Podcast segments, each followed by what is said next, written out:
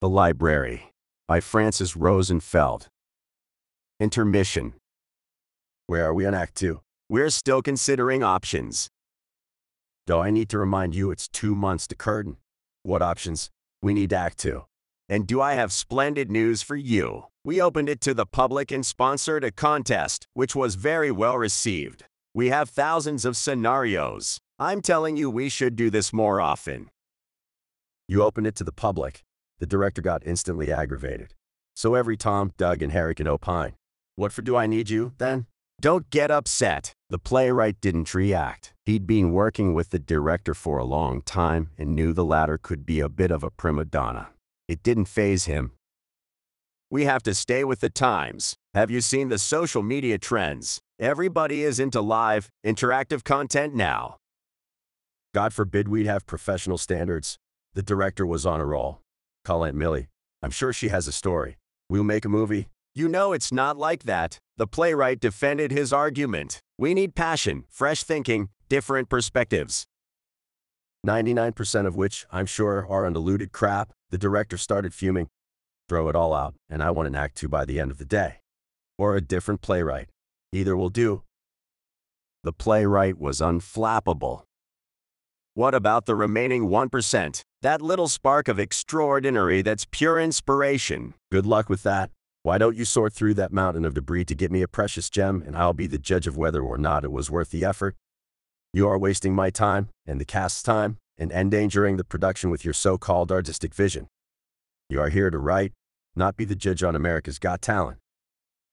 Please, if you would just take a look. I'm not wasting a single second on that garbage. Sort through it and give me the cliff notes on potentials. I've already done that. The playwright spoke, relieved. I can give you the 10 stories I selected, and if you don't like them, we can find more. So you're just going to choose a random person from nowhere to decide Gwen's and the numbers' lives for them? They're fictional characters in a play. Sure, Dr. Live interactive content. They're fictional characters. Where is your professional ethic? A horrible realization dawned on the director, and he turned an icy gaze towards the playwright, one that didn't bode well. Did you send Act 1 to every loser in the land with writing aspirations? Well, the playwright scratched his head. I kind of had to, you know. How else were they to come up with decent fan fiction? So, you sent our content out before curtain. The director yelled at the top of his lungs. Do you know how hard it is to keep anything out of the press? Why would anybody come see the play then, if you broadcast it on every public channel available 2 months in advance? Did we get comments? The playwright scratched his head again. I wouldn't treat those if I were you. That's it. The director finally snapped. I'll put up with this outrage because I'm desperate and trying to salvage whatever is left of this production. But if a miracle happens and I find a decent story to pull the second act out of the fire, its writer is going to be your replacement. I'm done with your diva behavior. We were looking for the solution in the wrong place this entire time. The director defended his vision. It is the role of communication to allow the flow of information in a group, and it is the role of artists to make things happen by expressing the spirit of the group. Did you hear what I said? I want those stories on my desk and you out of my sight. The playwright shrugged as he watched the director leave. They'd been working together for a long time, and every play went through the firing phase at some point. He had stopped devoting energy to that worry and decided to save it for when it was warranted. So, he had sold the interactive play story. What a victory. If it were for the director, they'd be all still stuck with Victorian theater. Not that there was anything wrong with it. The actors were bored senseless. Everybody wanted something new, something fresh, current, dynamic. What for was he indeed? The director should thank his lucky stars for having someone like him, with creative vision and the finger on the pulse of the audience. He was pleased and made a note to self to run through some backup stories, just in case. If he knew the director, the latter would throw his choices back at his head just on principle and out of spite for losing the artistic battle. He wasn't worried. The well of those almost plausible stories had no bottom. Maybe she went back in time. Maybe they were the only people on Earth. Maybe she was already dead.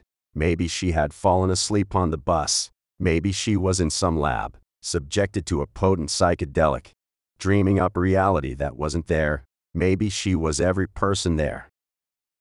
Ko Gwen, he thought, fated to have complete strangers with no qualifications write her life story for her. Now that was drama, worthy of Greek tragedy. Where were the glory days of real theater? He sighed. It occurred to him this would make an excellent story, one he could have written himself if his professional standards didn't require him to stay out of the storytelling pool. One had to remain true to one's artistic vision. He wished he had the time to ask the actors for feedback. Their talent was off the charts, and many a time had they provided him with brilliant insight. But Gwen had given him a poisonous stare at the end of a grueling 12-hour rehearsal, and he didn't want to push it. It was bad enough they didn't have an ending to the play. He didn't want to risk the cast quitting 2 weeks before curtain. Why were people so resistant to new things? He engaged in a sullen soliloquy. If it were for the average spectator, nothing would ever change. No spark, no breakthrough, no nothing. Just churning the same tired stuff until the mind went numb. He paused to admit he had to chew through a lot of garbage to find those pearls he had sold to the director. A lot of garbage. Turns out the average person was not that creative. He sighed, weighed down by his martyrdom. His lot in life was a lot heavier than people knew. His true vision, which had turned him into a man obsessed for quite some time, was to open the audience to the freedom of endless interpretations, birthing a host of overlapping, simultaneous realities, none more valid than the other. Now that was avant-garde. Oh, how he wished he could sell that to the director. But he was on very thin ice as it was, and there wasn't enough time left. But he had to do it. Art before everything. It was his duty, his purpose, to bring a new vision to his chosen medium of expression. It would be hard, but nothing worth doing is easy. He'll give the director's ire a few days to mellow out before presenting him with the bigger picture. "Where are my stories?" the director yelled at the top of his lungs. "I put them on your desk, like you asked," he replied with perfect poise, like the previous discussion never touched a single one of his emotions.